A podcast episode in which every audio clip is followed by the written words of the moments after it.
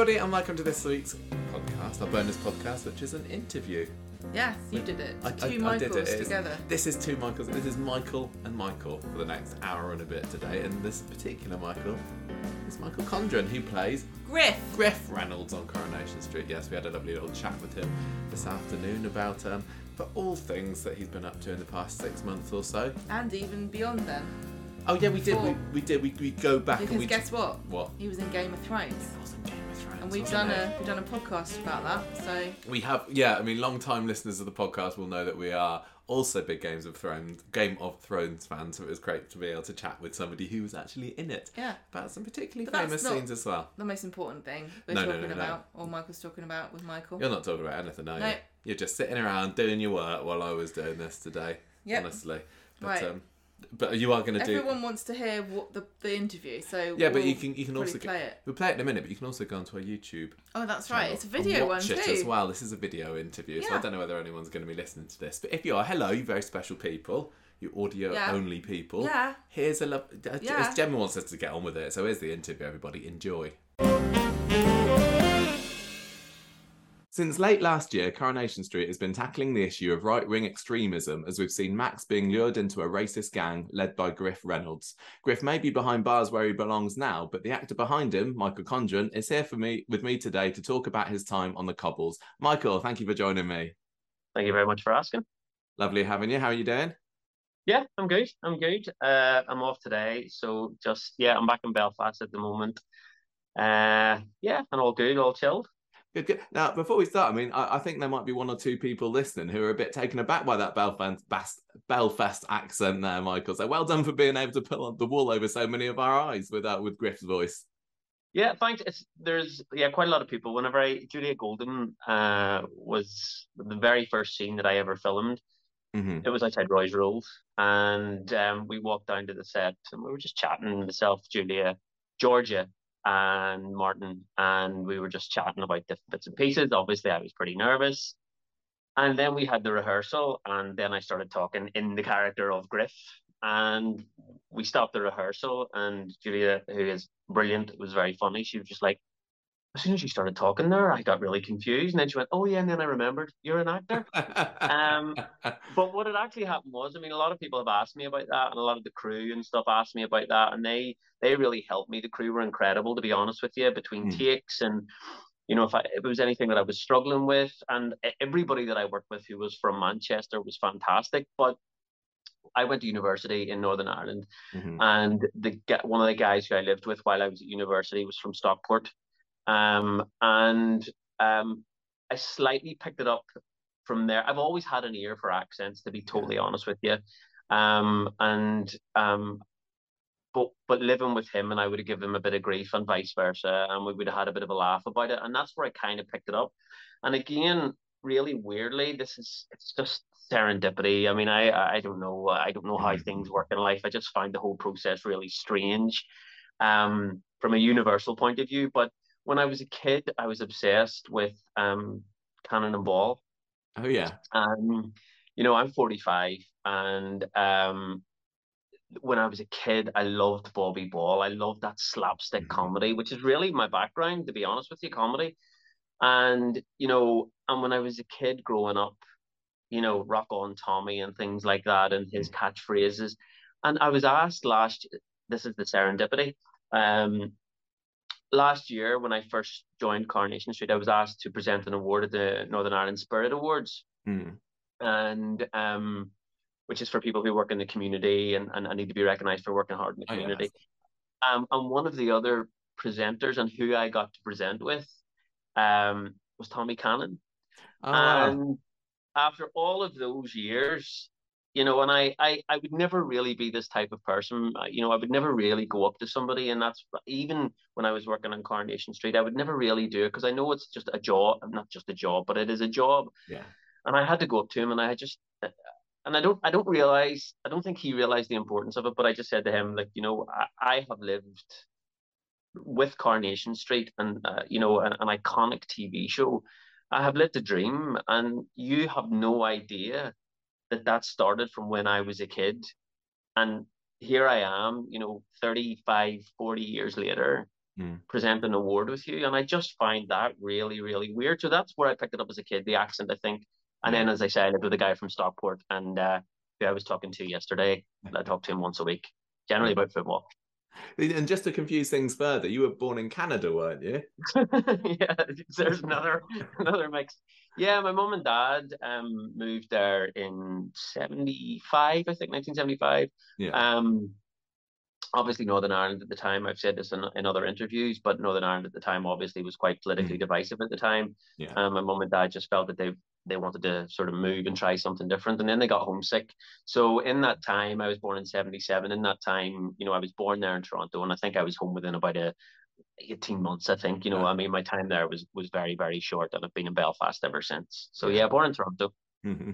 Because we got a few uh, fans from Toronto as well. Canada, uh, Coronation Street's got a quite a big following in Canada.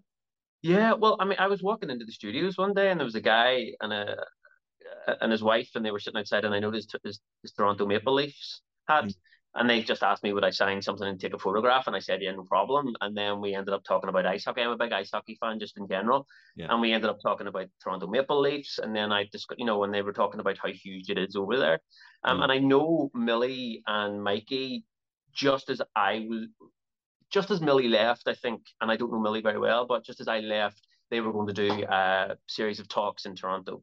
Mm. Um, so uh, so Mikey, he's a big ice hockey fan too. Um, we we chatted about that, but yeah, massive in, in hmm. Canada, which was a which was a bit of a shock to me. Yeah, yeah, yeah. Um, so t- tell me a bit about how you became an actor. Then, what made you want to go down that route? Um, how did you how did you get there?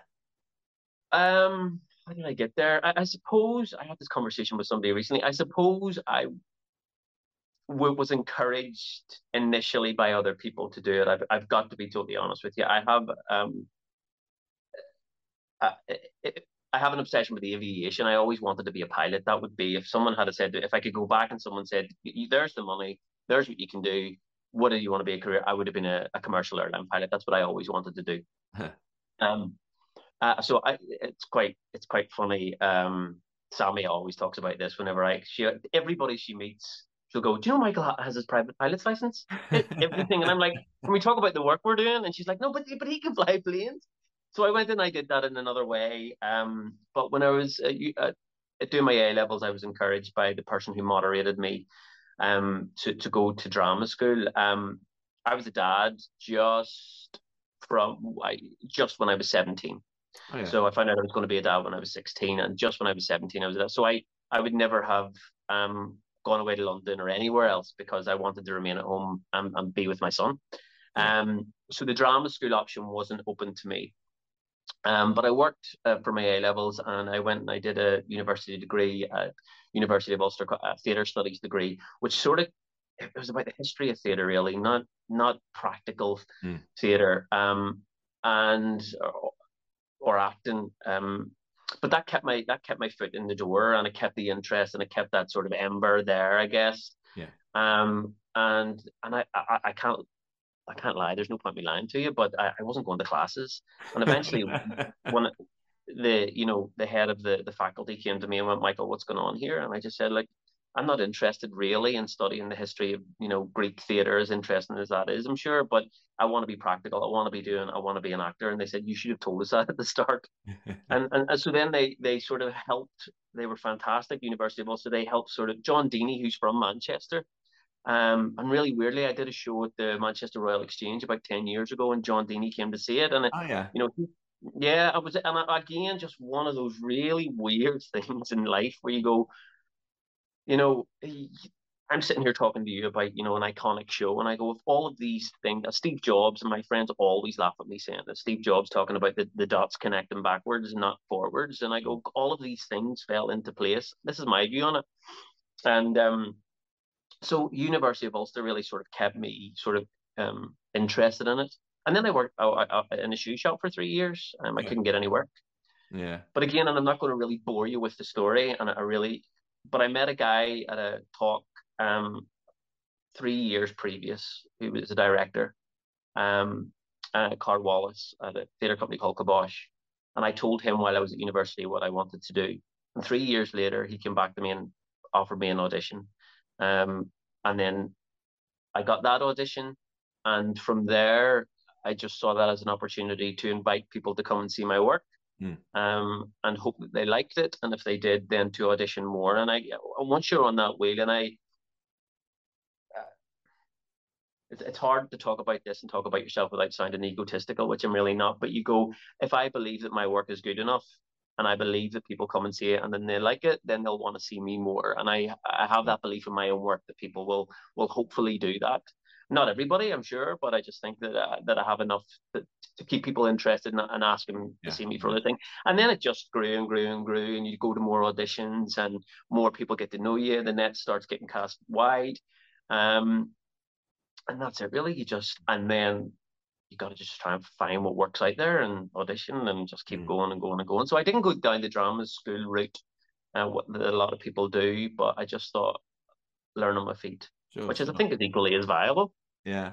Now, you, you, you, we've talked about um, Coronation Street being an iconic show. Is is this a show that you'd seen much of before you went for the role of Griff? Oh, absolutely. Yeah. I mean, absolutely. Again, you know, when I was a kid, you know, there were there were three channels. I mean, I remember Channel Four being launched. You know, so there were three channels, and a staple for us growing up was Coronation Street. Really. And a, lot of people laugh on set about this for at, at me, but you have to remember I come from Northern Ireland, and I'm not, you know, not pleading poverty, but I didn't, I didn't really travel outside of Northern Ireland very Mm. much. You know, we weren't in a position to do that, my family. So watching Coronation Street, being from Northern Ireland, it was, a, and people laugh at me when I use this word. It was exotic. It was, Mm. it was some, it was a different world. Yeah. Not only, not only in the context of a drama, in the context of geography, it Mm. was a different world for me. England existed, a different place outside of Belfast existed, and it was an insight into another world for me. Mm. Um, so there was that aspect to it. Um, and then, you know, iconic characters, you know, Jack and Vera and, you know, Beth, and, you know, it, it's just, you know, it was iconic for us growing up, and that was a staple for us to sit around as a family to watch it. And we we sat around as a family to watch it, and we are a very close family. My mom, my dad, and my sister. And um, you know, it like I don't want to sentimentalize it too much, to be honest with you, but it reminds me of happy times with my family. That's what I associate Yeah. with it too. It's not just it's not just a, a drama, a soap opera. It's about it's iconic for me because because of family Mm. and um and that's what, what makes it, I think, so popular is the fact that, that you do delve into other people's families. It's a little bit of, you know, voyeurism, no, you know, Absolutely, and yeah. you know, you're you're looking in, you know, behind the doors when somebody else's door is closed. But you know, it was it, it that's why it is iconic for me. A, a variety of things, but but but geography wise, it was it was a big thing for me. You know, it was a a, a world away. I Mm. mean, there were other things as well going on at the time. I mean, we would have, would have watched, you know, Dynasty and things like that, you know, and Yeah. Dallas, you know, all of these things. It just seemed, for me as a kid, and I mean, we will go on to talk about my time on Coronation Street, but it, it seemed to me as a kid, as a kid, that these were unachievable things, that they were places I was never going to see, that I was never going to visit, that they were somehow beyond my life. yeah. Yeah. Um, and Coronation Street, uh, you know, as as much as that is seems, uh, yeah, but a bit over the top maybe for some people. It is true. I only can answer your question. You know, it, it, it was a, it was a, it was otherworldly for me. So, I mean, did you? Is it right that you stayed living in Belfast while you were on Corrie? So, despite that uh, big commute, I mean, it must have been an Mm. easy decision. It sounds like. It, was a, a very very easy decision. I mean, I I absolutely again, I'm- not playing to the gallery here. I adore Manchester. Um, I had worked there. Um, I worked there at the Royal Exchange. I can't remember which year. I think I think I can't remember. 12, 13 years ago, and um, in a show called Mirandolina, Matthew Kelly, Gwendoline Christie, Game of Thrones, um, Ian Bartholomew, uh, Ah, yeah. as well. Barty was in it. Yeah. Yeah. Uh, again, I keep going back to this. All these really weird things. You know, I worked in, you know, with Gwen. I met Gwen one night on Game of Thrones. hmm All of these strange things happen. Um, and I, I loved my time. That was my first time living in Manchester. Um, and I, this is the true story. In May of last year. hmm Uh, now this is I I went to see a football match. Is all I'm going to say, and I flew into Manchester to get a train to go and watch a football match somewhere else. I'm not saying any more than that. Yeah.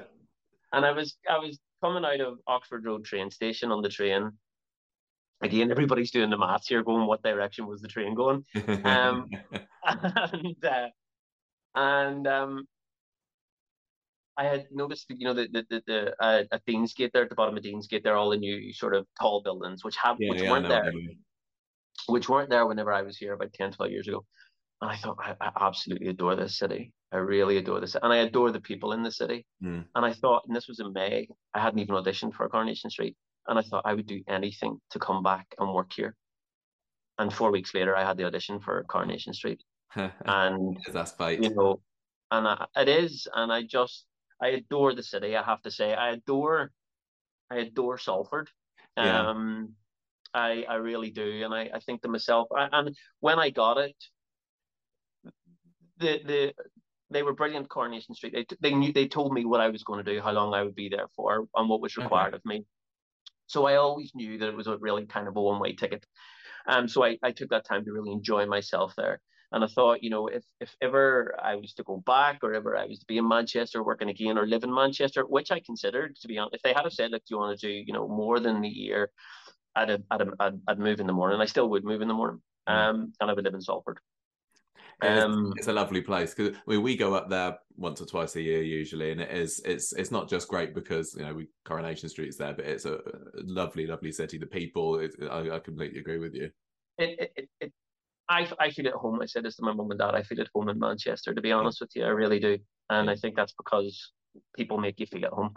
Um, I just love the city. You know, I love I love being in the city, going out in the city, just everything about it, which is which was so important. So, the commute for me, uh, uh, to be totally honest with you, it just became fin- a financial thing for me because I'm not going to go to the ins and outs of it. Sometimes it suited me to be in Belfast more than it, it did to be in Manchester. But if I had my choice, it probably would have been in Manchester more. Yeah, yeah. So you you said when you went for the part of Griff, you knew what it was going to be and what what it would all entail. Because for for viewers, it took us a few months to realize just how sinister Griff was going to be. But you, you knew it all right from the start, did you? I knew it all from the start. Yeah. Um, they, um, the producers, um, Ian and Verity were brilliant throughout. The whole everybody was brilliant throughout it, and they just gave me the detail. And, and like anybody else, everybody who auditioned for it, the details were given, and, and we and I knew what the storyline was going to be. And they just said the audition and my agent just said that you know you, need to be comfortable with this. Hmm. And I mean, I, I was comfortable with doing it. It's a job, you know. I've, I've played lots of different characters, and it obviously is a character. So you know, I was happy to do it. Um, and then I obviously knew that it was it was there to support Paddy's story and you know and where that will continue to go and where Paddy was in his life before I came into the show hmm during when I was with him in the show and subsequently what has gone on to happen after the show with Paddy um so I, I, I was aware of that um and I was aware of of the content that was that was coming up yeah Yeah. Was it was your audition for it online? Because they often I hear they do a lot of online auditions these days. no mine was just a self tape to be honest with you Oh, yeah. Um, so I sent through the self tape, and um, I- I've got to be honest with you, I, I'd kind of forgotten about it because I think it had been like two weeks since I heard anything. Yeah. And sometimes as an actor, I mean, I, you you send tapes away and you go, I've nailed that. and I, I thought yeah, I'm really not that you've nailed it, but you're happy with it. Maybe nailed it is in in our world isn't, but you're happy with the job that you have Yeah. done. And I sent it away, and I went, I'm happy with that job, and I fit. I felt I looked right. Um, I felt I just felt this is this is a true story, and I promise you, I, I got I got the audition uh, email through from my agents in London, and I could take you to where I, I opened it. And I thought, this is before I taped, before I read a script. And this is going to sound um, a bit egotistical. And I went, I'm going to be in Coronation Street. I hadn't read the script. And something in myself knew that I was going to do it. I just knew I was going to do it. And when I taped and I looked at the tape, I went, I'm going to be in Coronation Street. And I had to keep reminding myself that there was probably maybe 20 or 30 other guys in there going for it but I Mhm. was just so sure of it, and I, I've never really been like that ever in my in my life. So I was a little bit shocked whenever after about two weeks I hadn't heard anything. Um, because I thought, gosh, I thought I did a good one. I thought I did enough for a recall at least, Yeah. or a meeting, eating uh, a meeting with Ian and Verity, uh, you know, for a chat. And then I was sitting having a coffee in Botanic Avenue in Belfast with a friend of mine, actually talking about a project I'm working on writing. And my phone went, and it was my agent, and he just said, uh, "Coronation Street want you to, you know, go and play Griff." And I was like, "Brilliant!" This was on a Wednesday, and I went, "Right, brilliant. When does it start?" And they want you to be in Manchester on Tuesday. I was like, "Right, okay." So then the panic set in, yeah. um, and, and then I just had to get all my ducks in a row. So, um, so that's so it was about two weeks. So I sent a self tape, and and just and that was it. So what was it? What was your first day on set like then? Was there anyone in particular you were particularly excited or nervous about meeting? I think um I think I, you know I've been around the business a long time, and I think what I had done in those days in the lead up to it was to prepare myself for the fact that I would be nervous and all of the things that we just talked about, what it meant to me. I dealt, I processed that, and just went, I have to go and do a job now, and that emotion that I feel about it personally has to be set to one side because I am there to do a job. Um, and part of my job and part of every actor's job is to be able to control nerves. I guess it's it's Mm. not easy and it doesn't really happen that often, but the attempt is there. So I was obviously nervous going into my first day. Um, and at the Christmas party, and I am going to reiterate this if he if he watches it, the first person that I saw um was Martin in the green room, and Yeah. he was the only person sitting in the green room. And I I told him this, and it sounds um, a bit over the top again. I'm only answering the question is, and he gave me a smile, as- and shook my hand. And in that moment, I thought I'm going to be okay. And he hadn't said a word. And that sounds really misty-eyed and and all of that. And it's not. It's not because it, it, it was business-like for me at, at that time. And then I met Claire um, or Georgia Mhm. and I and Julia and um and we sat in the green room and I said to them all, um, you know, I was so blessed that it was those three people because I couldn't have had a better three people to start what was a nerve wracking situation for me. Um, and to keep me right and um, to walk me down to the set and um, and then when I got down there um, I just have to do my job and I just I remember just going do your job you know you're here for a reason and and do what I'd probably been practicing for about two hours the night before in the hotel room and know my lines Yeah. hit the marks um you know I, I had also sort of been aware you know, you hear this story about soap opera moving very, very quickly. So I was aware that that was probably going to happen. And and obviously with other shows and experience and working on things like Game of Thrones and stuff like that, you know, I know the business side of it. I know that you have to be professional. I know that you have to hit your marks. I know that time is money.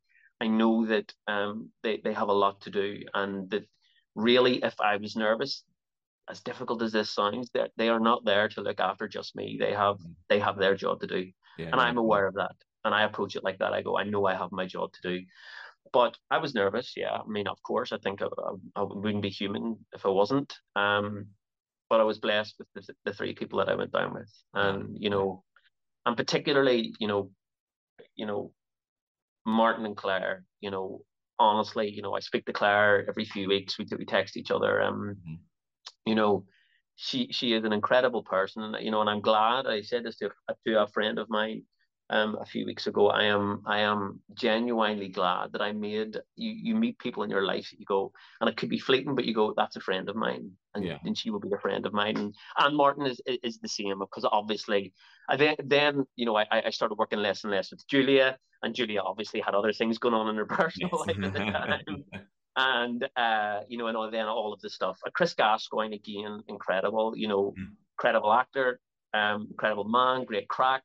Um, and then Pads, Paddy the Diva Beaver, as I like to call him, as I've christened him, because he is the opposite of being a diva.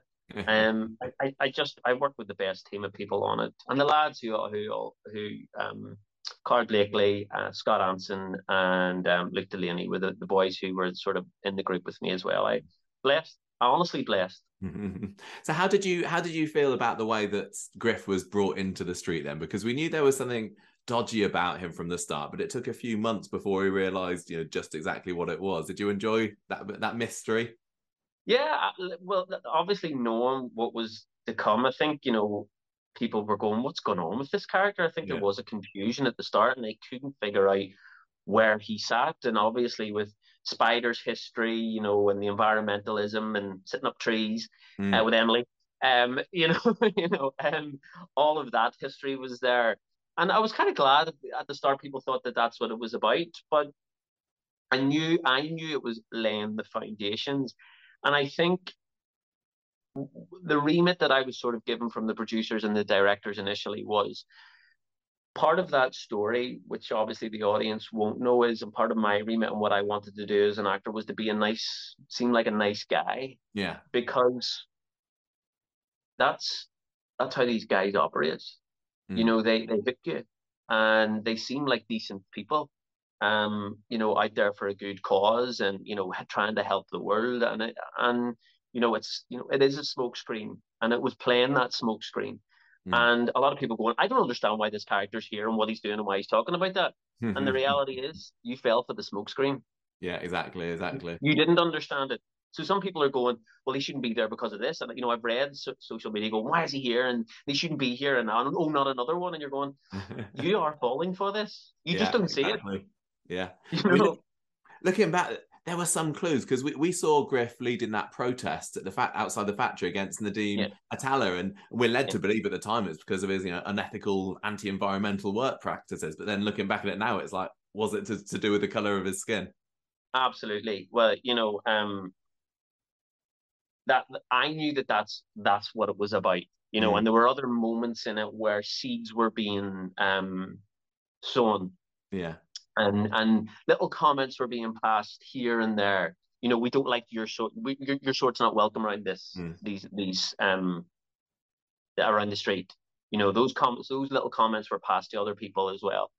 And um, th- those were the first seeds of of where. He, and and in fairness, again, some people started to tune into that, and some people go. I can remember reading someone or someone saying to me, "Well, that could be that that could be deemed as a bit of a racist comment."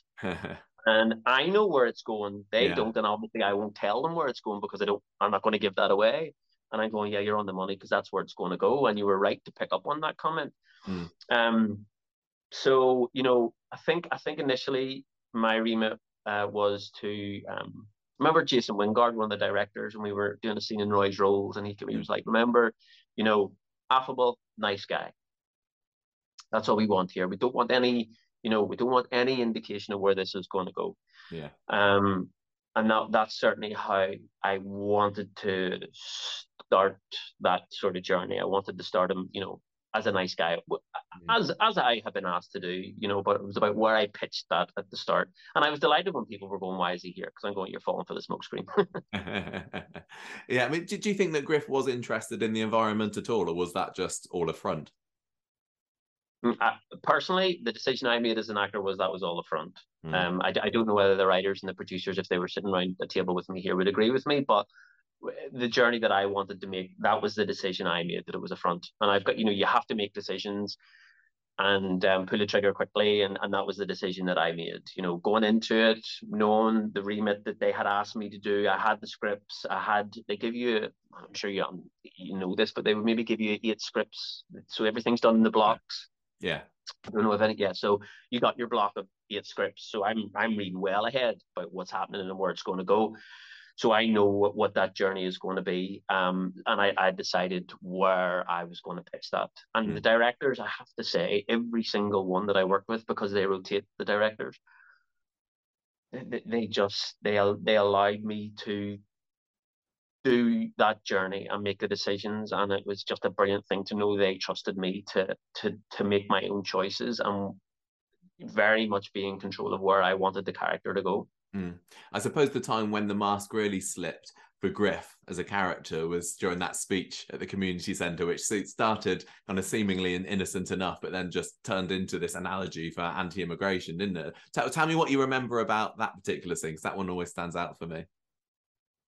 Well, I think it stands out. It stands out for me too, um, because I I do think that is the first time anybody who had maybe an inclination or, or had picked up on the little smaller droplets of sort of the hints that we had given. Mm. This was the first time where the, the, the street had gone, okay, we're, we're going to find out what this guy really is about now. Because yeah. the other lads had come in, the, the group had been there. Um, I think you could tell by the group of friends that I had brought as well with me. Yeah. The, the, the type of people I was associating with, or Griff was associating with. Mm-hmm. Um, and um, that was the first time where where I thought, um, okay, this is this is where things are going to get interesting from Mm. it in the story and outside of work. Um, um, and so that was a that was a, a, a real sort of important moment for me. To be honest with you, it was uh, David Neilson said to me, he was like, they've given you a lot of words there.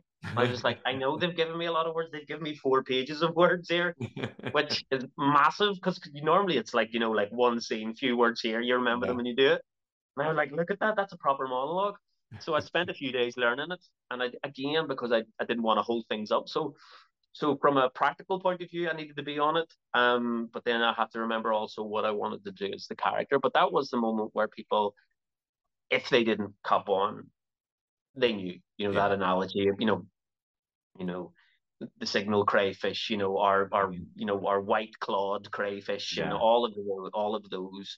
It reminded me of a scene actually, and um, there's a scene in um, I think it's Crimson Tide with uh, Gene Hackman and Denzel Washington. Have you ever Mhm. seen that movie? No, I haven't. Um, it's about a submarine. I, th- I think it's Crimson Tide. I think it's that one. Um, a lot of submarine movies, but it is, and and they play to sort of. Uh, Gene Hackman plays a captain, and Denzel Washington plays this sort of, you know, like deputy, cap- whatever it is, on a on a Mm. naval ship. And he has this conversation, and Gene Hackman's character is obviously racist. Not obviously, but through this speech, you find out what he really thinks, and he talks about these two horses, and basically about how the um, the white horse is much superior to this other horse. And he's having this conversation with Denzel Washington. And he's using the analogy of these two horses to really say what he wanted to say. Yeah.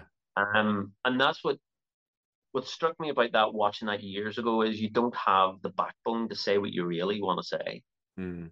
And um, or you're being you're trying to be smart in how you're doing it. And a little bit of that, not in how I played it, but a little bit of that was in my head about the journey that I wanted to make. You know that you know that Griff was never really at this stage going to come out. I know he's too much to lose. He had too much to lose at that point.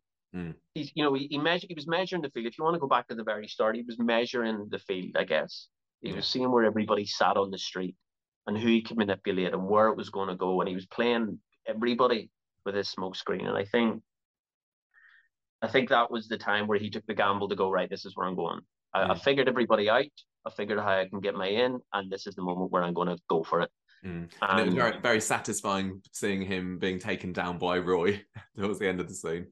Well, I think I think uh, you know I'm, I'm going back and slightly paraphrasing that, but I think they go outside afterwards, and um yeah, and, and Roy says to him, you know, whenever you're given these speeches, remember that you have to deal in facts, Mm. and he's just been given a factual lesson by by Roy in the community centre, Yeah. and it's when Roy starts throwing facts at him that things become difficult for him. Um, and uh, we, we, yeah, me and a couple of the boys have a, have a laugh about how he was how he was brought down a peg or two by Roy in that scene, which is fantastic. You know, the, the facts just being presented to him.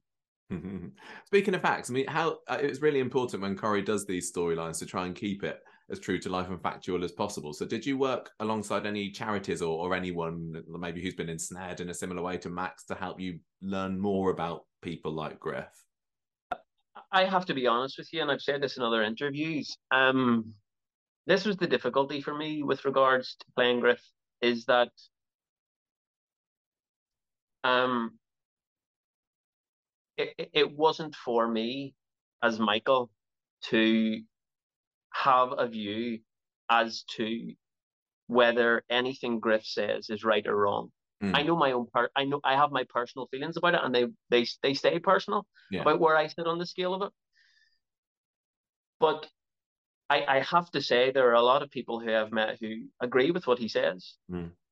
and you know he he he has an opinion, and and my remit that I gave myself was to go in and uh, and present a three dimensional character for people to make up their own minds. So I I didn't I didn't once I closed the doors physically close the doors and work and that gate closes behind me. I stopped thinking about it. Yeah. Um, because I didn't I didn't want to influence people either way, because that's not really that's beyond my remit. Mm. That's beyond my job. People are entitled to a view. And as I have said recently, all I would say is from a personal point of view is wherever you stand on this story, and other stories and other opinions that you have in your life, when you voice them, as Griff does, you're you you you promote consequences. Yeah. And think think about the consequences that you promote when you say these words. Yes, everybody's entitled to an opinion and say what they want to say. But think about the consequences of those. Think about what that leads to. Think about, as we will probably talk in, in a little while, think about all of those words that he spoke in that community center, think about what it led to. Yeah. And that's not just, you know, that's you could take you could, in my opinion, you could take lots of different ideologies. There are probably, you know, there are lots of ideologies and on the on the political spectrum where you could, you know, find it, you know, you could equate it to other things, either left or right. Mm. And you go, you know, and I'm aware of that. So I didn't want to, and that was part of the reason why I wanted to, to create Griff as a person as opposed to an ideology. His ideology existed, but I wanted to create a, a person as well. So I didn't, in answer to your question, sorry, it's a long winded way of going about it. I didn't because I felt that that would be influence and decisions that I would maybe make as an actor. Oh. Um, and it would take me down a road of being anti Griff or pro Griff, wherever that, mm. whatever. That, and I just wanted to create a character. Yeah. Um, in the show professionally and keep my personal thoughts about it personal and um and obviously you know the team at Coronation Street worked with me really well to support me in that story they were incredible mm. incredible at, at helping me through that story and um at times there were things that I said that weren't they weren't easy to say um and uh, there are particular scenes that I find difficult to do um the scene with Darian Twana um, in in yeah. the park was difficult, mm. and you know Twana's an amazing actor, um, and an amazing lad. Um, I love him to bits. He's class, and um, you know when we were filming that scene, um, I mean. Again, in answer to your question, would I probably, yeah, probably at some point, you know, we'll we'll, we'll sit down and go, like, just think about you know words and actions and consequences. Because when mm. we filmed that scene and we were actually we were actually recording on it, I mean, maybe the director who was ever on that will probably kill me for going. You should be thinking about work, nothing else. but as we were filming that, um, and we were we, we follow him into um we follow him into the gardens. Yeah. Um, and we surround him in the gardens. But was as we were filming that, we were walking across the cobbles. And it's just the way Twana. This is going to sound really weird, but it's it was just the way Twana walked into the gardens. Mm. And I just thought there are kids his age, 15, 16, I think he's a bit older than that now. I think he's 18. But 15, 16 is the character being played. Yeah. Who face this day in, day out. And not just from a racial point of view, but from bullying. Kids mm. are being bullied. And, you know, you know, if you take the, the racial element aside of it, you know, that this is someone being beat up in a in a park mm. from its basis level. He's he's a kid being beat up in a park. And I remember thinking, this happens. This is a reflection of what is happening. Um, and uh, and I find that difficult to do um, and to be part of, based on how we were dressed. And he was on his own. And you know, I come from a place where, where, where that was really our lives, day and daily. You know, I mean, and and it, you know, and I, it was a little bit of an insight into my own life about things that people here have faced. So that's why it was kind of personally difficult for me because it continues, it continues, it continues everywhere. Yeah, yeah. Absolutely. For whatever reason, you know, for whatever reason, for you know, sexuality, you know, your race, uh, what height, you, whatever, whatever somebody can try and find a inverted commas problem with, uh, they they will do it. And I think that that, in a wider context, needs to be addressed. And I hope that I hope that me playing this makes people aware of what they say, what they do in a wider context, sure. no matter what your ideology is and what your discriminate, you know, discrimination is about. Uh, think about that because it has consequences. So do you do you find it difficult to to switch off from playing a villain at the end of the day? Because I I mean I've spoken to other Corey villains like Connor McIntyre who played Phelan, and it can take you to some really dark places, can't it? Um. yes. In inside the gates, as I just you know I, I said to you about Twana, and I knew what the storyline was going to be, um, and I knew what I was preparing myself for. Um, and I had made a, a conscious decision. This is just the way my brain works, but just to once this is going to sound really strange, but uh, you know, I once the, I could physically hear the door click behind me, I, I was out. I was I was I was gone from that place. Yeah. Um, you know, uh, in my head, that, that place. you know, I was going right. Okay, I leave that in there. I don't take that with me. Um, you know, that's that's a professional work and I'm outside now and I'm going to take a nice walk down Salford Quays and go for a coffee.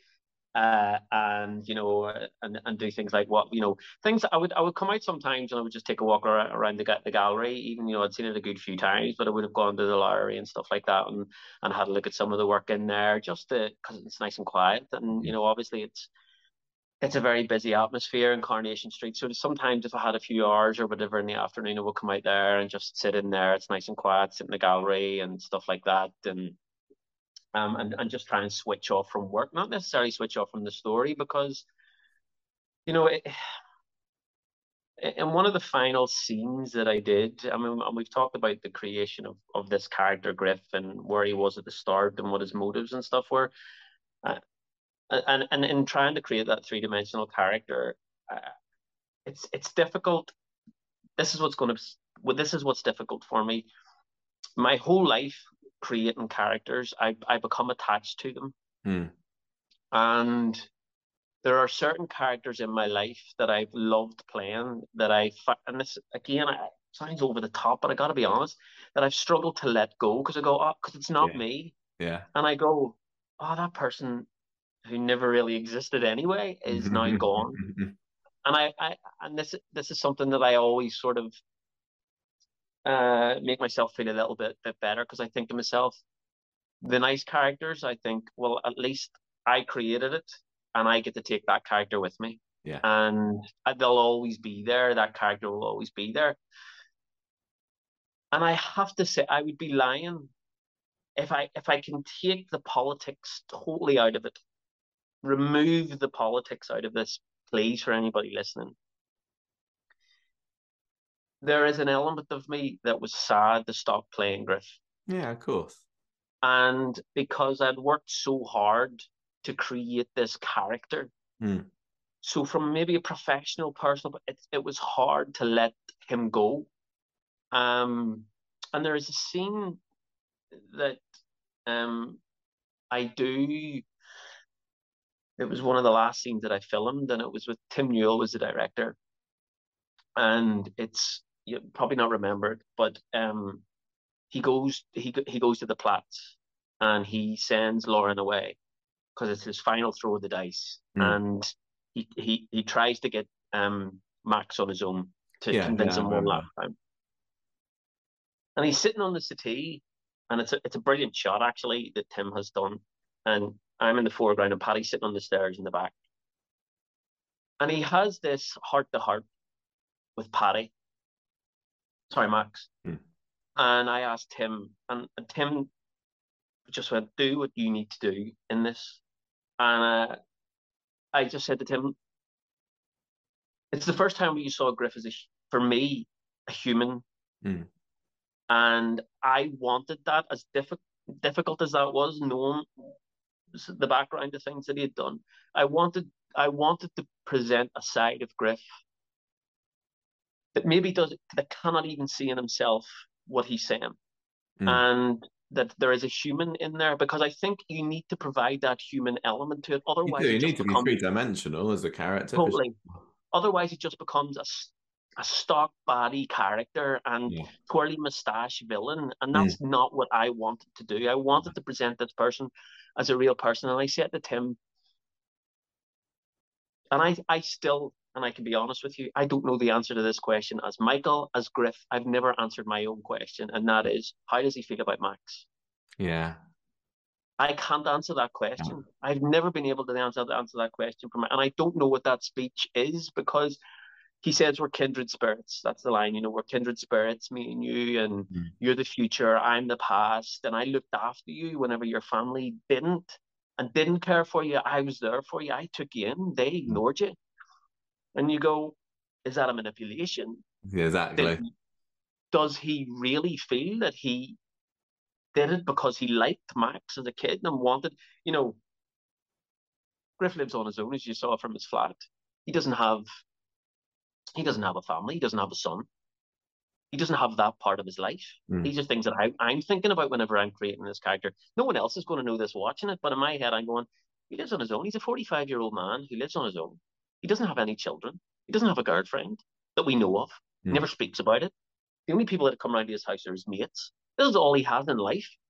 Um, now it's up to you to determine how you feel about that. Is it sad? Is it dangerous? What if, what that is?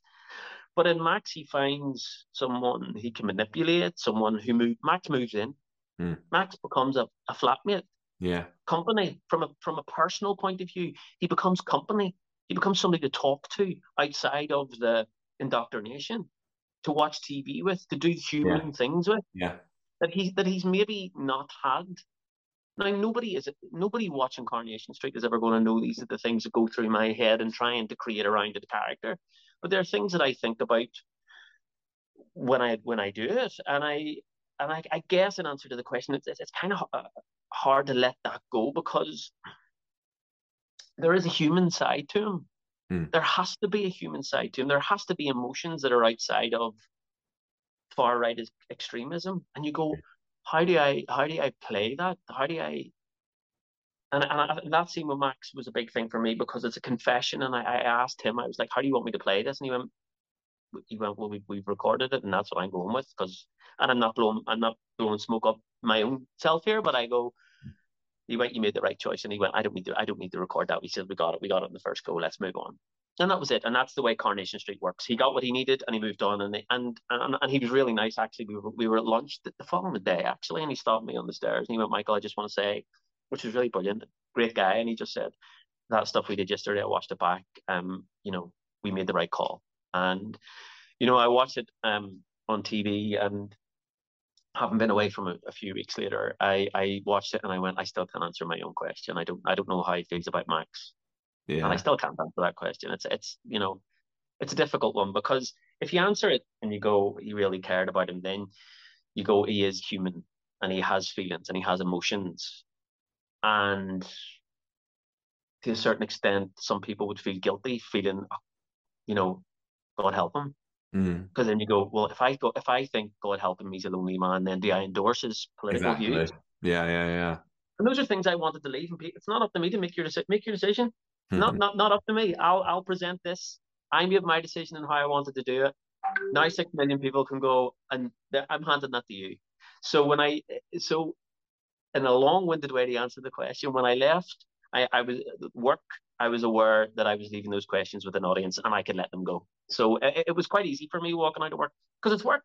You know, it's work. I, I, I work really hard when I get in there, but I as soon as I get out, I, I do what I need to mentally to to move on really and just try and get on with my day and focus on what I need to do the, maybe the following day and I'll think about that maybe before I go to bed. What do I want to do tomorrow? What what have we mm. got on tomorrow? Know these lines. well, you may you may not know what Griff thinks about Max, but we do know what we think of Paddy Bever, and he is he's fantastic, isn't he? We we met him once, and everyone who we ever speak to him on Coronation Street always is just full of praise for him. I honestly I had a brilliant time working with Paddy. We had brilliant conversations you know, whenever we weren't rolling, very funny ones, some that are maybe not right for a podcast, but uh, very, very, very funny ones. And and we talk a lot about, uh, you know, we never, I don't think Paddy and I ever made the decision to sit down and talk about what we wanted to do together mm. and what how, how his story. In fact, we didn't. I know this looking back. You know, we never sat down and went, well, what do you think and what am I thinking? How does this work? We never did that. We had generic conversations, very, you know, um, comfortable, you know, co- conversation as friends. about what we were each doing, but never never to influence what the other. I think I don't even think we were ever in those contexts. I think we were just talking about we were just talking about things in general, and I kind of think it was a very, you know, uh, I don't know the word I'm looking for, but you know, just it was just very, you know, it just became very easy to to develop the story together. He is a he is he's fantastic. He's a brilliant actor. He has a brilliant story, and you know, he's I always look that you know, I mean, 45 ago, you know, he's, he's, he's a young lad who has a lot on his shoulders and he handles yeah. it incredibly well. I know how I, I, I, I will take this opportunity to say Paddy worked unbelievably hard all of the time. Yeah. You know, Paddy is so well prepared for what he wants to do, how he wants it to go, where his character's going. Um, he he works incredibly hard, and he is a brilliant, brilliant person. I mean, again, it'd be very easy for me, and you know, it's playing to the gallery, and you know, Coronation Street fans will listen to this and go, "Well, you know." I honestly, you know, I said it about Julia and, and Claire and Martin and Chris. You know, they primarily were all the guys that I yeah. work with the most in my own, week, you know, group of guys and Paddy, you know, and um, blessed with them all. But Paddy, you know, and I, just and that's when he won when he won the the NTA. Then I was, you know, I was just like, he needs water, get him water. He needs this, he needs that. And he's just he's the polar opposite of being a diva. Um, so and everybody was so delighted for him, you know, you know when he came in, everybody was so delighted for him, and I was delighted for. I mean, I, I only got to work with him very briefly. Obviously, everybody's worked with him a long mm. time, mm. and they will continue to work with a long time. So I'm sure it was great for you know um, Jack and Julia to to see that as well, because obviously they've been on that journey with him as well, and mm. you know Jack as well. I mean, we did some great stuff at the end, and and brilliant, brilliant. You know. Uh, there's a brilliant scene actually um, that we did, and David comes round to Griff's flat to tell uh, Paddy, sorry, Max, do this all the time. Um, tell Max that um that he loves him. Yeah, and that he may not he may not be his biological father, but he loves him. Mm. And we did that scene, and Griff sitting in the background in the kitchen, listening to it, and it was it was brilliant for Michael Condron to watch that. And we were recording, and I, as we were recording, I'm not saying anything, and I was looking at Jack, and I was going, "That's brilliant." And you can, and I, I, I just brilliant. It's mm. a brilliant piece of work, mm. and it was brilliant to watch it. And at the end of it, you know, the character of Max is crying, and Paddy was crying. It was a brilliant scene. It was yeah. a brilliant scene, and it was done. It and at the end of it, I have the line. We're going. Well, that's enough. I think the line is something. Well, that's a lot enough of the long, long, long lost family stuff. and Griff, being Griff, rips the carpet from underneath what has been yeah. a brilliant scene. And I, I felt as as Michael Condron, I felt guilty delivering that line. I'm like, I have just ruined this absolutely fantastic moment. And again, that's what it's there for, you know. Uh, but you know, I can remember watching that and going, from Jack's point of view, that was a that was a, a brilliant piece of work. Mm. Um, so you know, Max, Paddy, you know, with Julie as well, who's brilliant. You know, he he's in going forward in that story and going forward in Paddy's career. He's working with people who around him who are really brilliant Absolutely. at what they do. Yeah, brilliant totally agree. Yeah. Another another um, Griff and, Max moment that I wanted to touch on a bit was the camping trip that you took him on. How, yeah. how was all that like? I mean, it, it must have been pretty it was freezing. um, uh, it was good. It was good to get out of the studios. It was good to go and yeah. do something in a location. Some very, very funny moments. I'll, this is a this is a really funny moment. So we're filming, uh, and uh, I can't remember the name of this place. Um, somewhere in Cheshire. Absolutely beautiful. Mm. Absolutely beautiful near the Welsh border. It's incredible. But an hour and a half outside Manchester. Yeah. An hour outside Manchester. Um, but it's an estate, and on the estate there are like hundreds of cows, and we were filming. so the explosion happens, and Paddy's on the ground after the car has, and all of these cows start ruining continuity. They all start creeping into the like one by one by one. So like it was so obvious. Like in the start there was none, then there was two, and then there was two hundred, and we were like, we can't, we can't do this because it just keeps changing. So they've got. I, thankfully I'm in Belfast, so I I, I think I, I remember his name, Dave, the, the head security guy. Mm. and they got him into he got they got him into a field to try and chase the 200 cars. Ah. into the field. It is one of the funniest things I have. And all of the crew were watching him, and they were going, "You need to get them like miles away." And he was by the end of it, he was walking with this, this bucket of feed in this field, like 300 yards away, with 200 cows surrounding him, thinking they were getting fed. So we could get so we could get this shot. And he was not amused. He kept on going, "There's cow everywhere here," and it was just really funny. But it was good. It was good. It was really good. It was very cold, and obviously, again, it was the pardon the pun, the explosive part of the story. Um, Yeah. Well, and, and and a preview of what would come a couple of weeks later with the uh, with the explosion, you know, in the in the, in the market and stuff. Exactly. Yeah, yeah. I mean, obviously they were gearing up for that and practicing that. And I, from a, character point of view, I was aware that that moment, literally, again, this is a bit of a pun, but it was the moment when the wheels started to fall off. Mm. Um, you know, this was the moment where it had peaked, I guess, for him. And I think when you look back on the story, if you were to, everything starts to go downhill from there for him. He Mm. loses it then. When that car, when that explodes, he loses it because Mm. Sp- Spider's obviously aware of everything that's going on. Mm. They're over my house. Spider's obviously aware of it going on, and then it all starts to unravel for him, and he's he's starting to chase his tail here. He can't Yeah. get it back. He Mm. can't.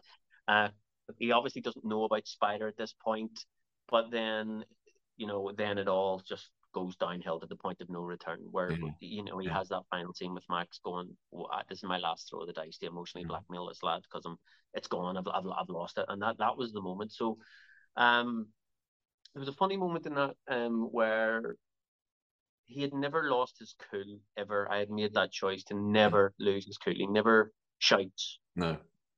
um, at people. He, you know, I had made that choice to never shout at people. And uh, there was a strange moment in that where I shouted at Spider. Um, and there was a bit of a we, we sort of talked about it afterwards after we filmed it, and we filmed another version of it where I where where, where I didn't shout at him, where he was cool and calm and collected. Hmm. Um, and I, I just I felt at that moment either either way that he had just he had internally he had exploded because he knew it was gone. He knew he was in severe trouble here. How would how was he going to deal with this? You know, and the panic had started to set in. So that coolness that he had had started to started to sort of crumble, I guess. Then, Mm. but it, was- it was it was good fun. It was good fun being out for it. We did we filmed two days, um, and obviously because you're outside from a practical and a technical point of view, there's a lot of things to there's a lot of things to take into consideration. You know, that's why having the, the street set is so fantastic, you know, out in Salford because, you know, they, they can be on top of a lot of things apart from planes. Um, you know, um, but you know, it was good, it was good fun. Yeah. No. No cows roaming about Media City, as far as I know. No, I don't think so. Just me. after, after waddling out of a coffee shop. with, with the with the the bomb in the Speed Daal van, something I wanted to ask was was the idea, do you think, for for Griff to to have it explode there and kind of cause a load of damage, or was it more to was, was he trying to like frame the Nazirs as, you know the owners of the van and make it look like they were the terrorists? But my personal decision as, as Mm. what I did. I don't necessarily know exactly, you know, where the producers and, and the, the directors. I, I I think it was a I think it was a personal thing, and I think he wanted it just to go off and create yeah, havoc. yeah, You know, he says, you know, he says they they run away, uh, and they they're camping uh again one night with the fire, and he says he says to Max, tomorrow I'll walk into that police station and I'll be a hero myself. So he had made the decision, I think, then that what he was going to do is to use a Northern Irish term, a spectacular. Um, and he he was he was going to do that, and that's what he was going. To, that's how he was going to make his statement, and that that he saw himself being a hero as an individual, and I think he saw that from, you know, a, a you know, a, a big moment, Yeah. um, and I think that, that that's what he was he was trying to do. That was the decision I had made for him. yeah, and it didn't work, did it? Because uh, now he is banged up. And that's it. He's yeah. we, we, we saw the last of him just recently. We, we I loved Griff's final scenes with Spider and, and the way that they were mm-hmm. cutting them between Alya and Max as well. I mean, are you are you pleased with how your final scenes turned out? Yeah, I am. I am, and if you like friends and family and stuff that talked about it. Um, yeah, I am. I, I um, I think they did a really great job, and I think that that was a really a, a really great tool to split those things up as well, and and just to see the two stories going on at once, um, and giving you a rounded three dimensional view of everybody's yeah. sort of opinion on it, and then let an audience make its mind up. So I thought that was a really good um, device to do that. Um, yeah, I am. I, I am happy. You know, it's it's obviously bittersweet because you know it, it's an incredible thing to have been part of. It's an, it was an incredible story and an incredible character to create, and um, I hope that um, only positive things come from it um, for people. I, you know, whatever it is, I, I was always as difficult as it as it was for me to do things at times. I, I, how I rationalized that with myself was to go, what I am doing is uh, helping, hopefully, um, tackle problems and issues. Where you sit on that spectrum is entirely up to you. Think about what you're going to do. And I think to myself, if you know, I've been involved in this. I would obviously have loved to have stayed. I knew what it was a one way ticket whenever I went in. I was told that, and they, they were fantastic keeping me right on that. Um, I would have loved to have stayed. I loved the experience. So, but I knew, so then that's why it's bittersweet because, you know, I, I personally would have loved to have stayed in Coronation Street because I loved it um, and what it means for me. Um, but it was part of the story, and it's so bit bittersweet. Um, but from a technical point of view, yeah, I'm happy with it. Uh, and I, I kind of that's a difficult thing. I don't really watch myself too much. I only would ever mm-hmm. watch myself to try and improve on what I can yeah. do. And I, I guess as well, working with everybody on it. I, I remember doing a scene one day in the Rovers, and um, the, uh, so we're filming in one booth about one thing, mm-hmm. and in the other corner of the Rovers, there's a different storyline going on, which is the play. They're, oh, yeah. they're the play being cast, and it was the only chance I had to work on the same set as Maureen Lipman, mm-hmm. and um, you know, you think you're good. At, I've said this to actor friends of mine. You know, you think you think think you're good at your job, uh, you think, I get away with this. I'm good at this, uh, or enough to get me by. And then you watch somebody who is who is incredible, and and just it was it was just really enjoyable to watch Maureen Lipman. I just thought mm-hmm. that, and I I, I kind of you know, and again, you're never too old, to, you know, to learn new things. And I, I tried to use this as a learning experience. I try to use every experience I have as a learning experience, and mm. you know, I learned so much and off it. So you know, bittersweet as I say, happy technically with how things go, but but um, it's something we touched on earlier. It was it's the end, you know, it's the end of Griff, and yeah. at the end of a, a, part of my life that I, I absolutely I loved every second of it. Mm. Mm. You, you never know because they, they may invite you back. You know, are they going to show that uh, Leopard never changes his spots and Griff's back and evil again, or are they going to show that he's seen the light, as it were, and people don't believe him? You can well, never, say, you know, like, never say yeah, never, can you? Well, no, never say never. I mean, obviously, you know, it, this show's been going sixty-two years. It is, it is the number one for a reason. They know what they're doing. They, they, they. You know, I look at it sometimes. This is good. This is going to sound really strange. I don't know how long you have left on this, but this, but this, I watch Coronation Street now and go, I was in that. Mm. I never felt like that when I was doing it. I never felt overawed or anything like that. That sounds because I I I was in a different headspace. But I watch like say you know I would watch um Sarah like I was watching the thing the other night now and I was going, you know, we would sit and talk. about Like we would. Sit, it's just weird watching. Yeah, but a group of people because of now I'm removed from it. Mm. And I, my mom, when I started, my mom could not compute the fact that I was in it. It did not. It just did not go into her head that I was in that. And I was going, "What, mom? You know what I do as a job?" And she was like, "I know, but I it just won't go into my head that you're on that box there." Mm. And I'm going, "I know, but you know what I do as a job." and then I was like, "That's that's nuts, mom. You that's that just doesn't compute with me that you think like that." And lo and behold, I was sitting watching it the other night and going, I understand what my mum meant because it doesn't compute in my head that I was in that. Mm, mm, mm. Weird. It's a weird Yeah. thing. Yeah. Well, just, look, just before we go, I, I must talk about another big show that you were in, Game of Thrones. So I, Yeah. I loved that when it was on, and, and lots of people may remember you in the role role of Bowen Marsh, first steward of the Yeah. Night's Watch. So, um, Yeah. what what was it like to be part of that another cultural phenomenon? Yeah, again, an incredible thing. You know, um, size and scale probably is is what um what struck me is what struck me about that. Mm. Again, you know, I, I I try to go in and be as as professional as I can. I mean, it happened on Coronation Street as well. Sorry, there's a little bit of a parallel. Yeah, the first yeah. time that I ever saw the Rovers, Mm. and I walked past the Rovers on my own, and I was like, and I was walking down to do my first scene, and I walked down Coronation Street with nobody else on it, just me on my own. Yeah. And I was, I, I wanted the world to stop because I wanted to go. Does nobody understand the enormity of this for me? But they're too busy working, Yeah, yeah. and people are getting on with their lives. And I'm standing outside the Rovers, going, "I- "This, I watched this as a kid, and I am here, Mm. and I cannot believe that I am here."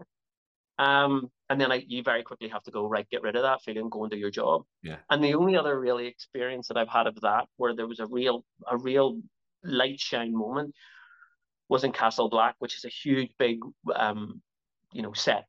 Mm. And we were doing a scene, and it was the night. Uh, you, I take it you've watched it all.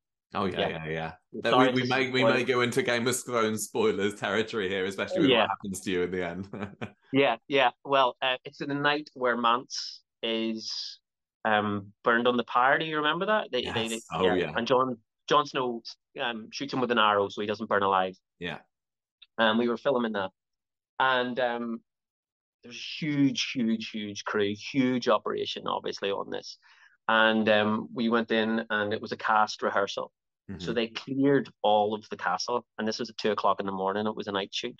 They cleared all of the castle, all of the crew, everybody outside, and they closed the gates of the big gates. They closed.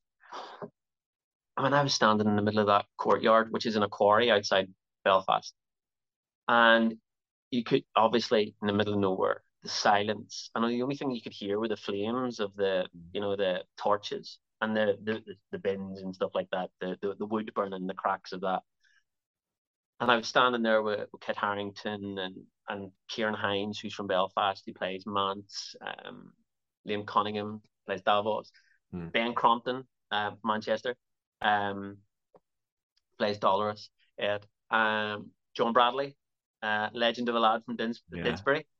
Uh, are all great. Again, lucky to be part of that team. And um, and I was standing there going, "This is surreal.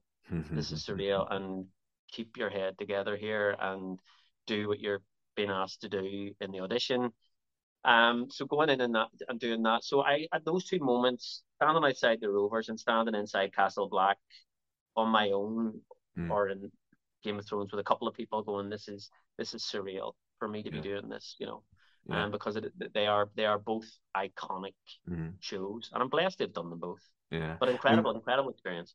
When I think about famous Bowen scenes, I mean, it's it's going to be the, the stabbing and the hanging at the end. You must have known when you were doing the stabbing Jon Snow scene that this is going to be huge, but especially for Mm. people who hadn't read the books like me. People are going to go, "What on earth is this?"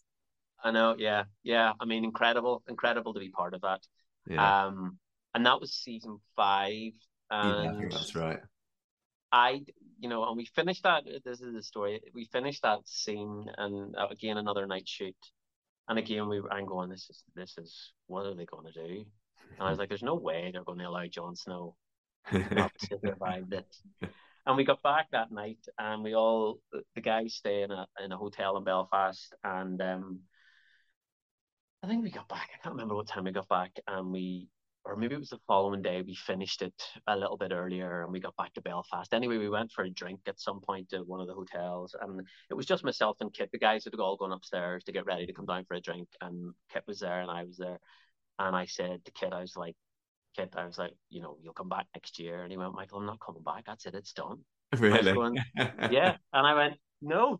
I was like, there's no way that's going to fly. And he went, he went, I just have had a meeting with Dan and David, the producers, and they said that's me done.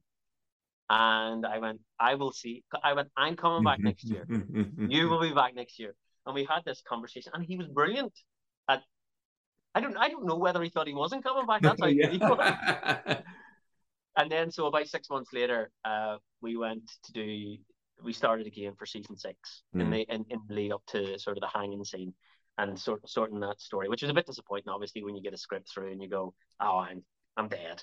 Well, there, were, there, were, um, many, many other Games of Thrones actors that had that experience, exactly. and, and, and look, you know, the touchback on Coronation Street and, and and the success of the show and how I felt about leaving, you know, I think that that's something that I I resolved myself with is, is the fact that you know there have been huge characters in both of the things that I've done, real main things that I've done, Game of Thrones and and and the Street, is that you know. The, these are parts of the process and you are in, in the best and possible way. You're a part of a, a big process that, that, that turns and goes. Mm. and you know it, they are incredibly successful at what they do for a reason. They know what yeah. they're doing. There have been huge characters back to coronation street huge characters huge moments characters people have loved to have come and gone.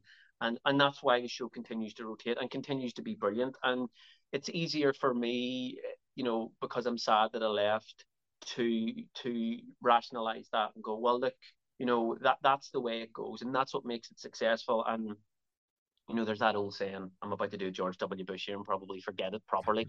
but you know, it, it you know, it, it's better. To, basically, it's better to have done it than than not. You know, and I would rather have done it and left than never have experienced it at all. And you know, mm. it was the same with Thrones. It was it was disappointing. You know, the hanging scene was an incredible, incredible moment to go out on. One of the most frightening things that I've ever done because it was the, the, the special effects team on that were unbelievable. The set designers on that. I mean, we were we were actually this is a bit of a spoiler for people, but we were harnessed in the harness underneath our costumes. Oh yeah. And the table that we were on was about three foot off. There were two bar- there was two barrels underneath, and those barrels actually in real time were swept away, and the table dropped. So we fell about eighteen inches before the harness kicked in. So you got that oh real oh drop. It must have been terrifying. You, you know, the health and safety is there, but just for that second. It was well. What they actually did was on this. We filmed that on a Monday. I remember this. We filmed that on a Monday. On the Saturday, we were asked. We got picked up and we were driven out to the set, and they had the gates closed, and the directors were there, and we were going, guys, we're going to walk you into the castle. Oh, actually, there was no one else there, no one at all, just uh, maybe five or six of us. We're going to walk you in. We have four stunt guys who are on, who are ready to go. When we walk in here, we don't want you to say a word we're going to show you the stunt. When you watch that stunt, you're going to go up into that room, you're going to discuss it five, ten minutes amongst yourself and ask, are you all happy to do it? If mm. not, we use these four stunt guys. We're more than happy to use those. And we walked in, they closed the gates behind us and they went an action and they filmed, they showed, not filmed it, they showed us what was going to happen in the harnesses. Mm-hmm. And it was terrifying to watch. So we went up into the room, Owen Teale, myself, Brian Fortune, who's an actor from Dublin, and Brenock O'Connor. And um, and we all just went within seconds. We're doing that. You know, yeah. it was it was such a brilliant stunt that we all wanted to be part of it, although it was terrifying. Mm-hmm. Brilliant. Oh, well, listen, thank you so much for coming on to the podcast today, telling me a little bit about Game of Thrones and Corrie, of course. Griff was a, a, really fascinating character, and it's been lovely to hear how you you wanted to make him three dimensional as as as a horrible as a guy he was. It was really lovely to know when when actors you know want to want to get under their skin and know what makes them tick and it certainly sounds like you had that for griff so thank you. Yeah no listen i i, I just want to say um thank you to take this opportunity. I mean obviously i listen to the podcast and um i think it's fantastic. I think thank he's doing an incredible job on this. Um we had said i had told you about this before but uh recently manchester airport was closed uh for uh, nine hours i was delayed for in mm-hmm. departures um, and I listened to several of, of, of the of the podcasts, and it's, it's you know, in, and I am going to get off here the phone, but you know, when when I was creating those moments, um, and that character, to listen to the podcast, to know how it's, it's really difficult when you do TV to have any sort of feedback as to what you're doing and how it impacts upon people from an entertainment point of view, maybe from a social point of view. Mm. It's hard to know because you film and I close that gate and I try not to think about it because I get to try to get on with my own life and watch football and and I it's difficult to gauge that. when you listen to podcasts and you understand that these characters, this show, that what it means to people, Mm. um, and that you're part of that. And listening to the podcast genuinely, truly makes me feel part of that. That people want to invest their time, and it was the same in fairness with with Thrones and the impact that, Yeah. that what you do. And I, it's it's a good thing for me because I love my job. I love what I do, and I loved my time on Coronation Street. I genuinely loved every moment of it, and I miss it desperately. But I always think to myself, well, at least you know I've experienced it, and that the people went along with that journey with me, and they had some view on it. Mm. Um, so you know, congratulations to you guys, and thank you very much to anyone who voted for me being the baddie. Uh, your oh baddie. yeah, yeah, you got the wrong on the award, didn't you? yeah, I did. Yeah, and I was absolutely delighted because you know you go, well, you know what? That meant that meant I did my job. That I did my You job did. right. That you, You fell did. for the smoke screens. That you fell for the accent. No one, ha- nobody, anything that I've read, no one has gone. That fella's accent terrible. And I go, you fell for that smoke screen. You all thought it was from Manchester oh well, well or now somewhere we in the know. north. Now we know the truth. uh, I'm going to Yeah. let you go. Let- Thank let- you again, Michael. It's been lovely Thank speaking to you. Thank you. There we are, all done. Thank you, Michael. Thank you, Michael. Thank you. Gosh, the hilarity on this podcast.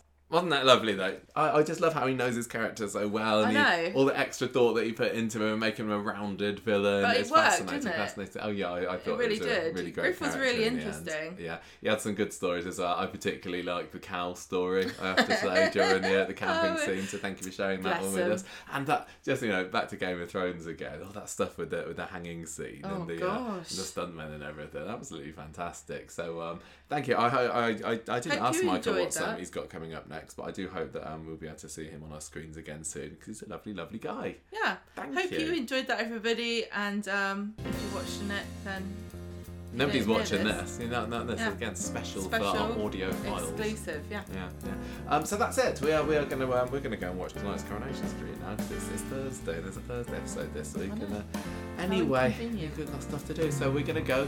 We're going to be back at the weekend with our thoughts on this week's Coronation Street. So until then, Ta-ra, goodbye. Goodbye. Say goodbye, Gemma. Goodbye. And the music for this episode came from podcastthemes.com.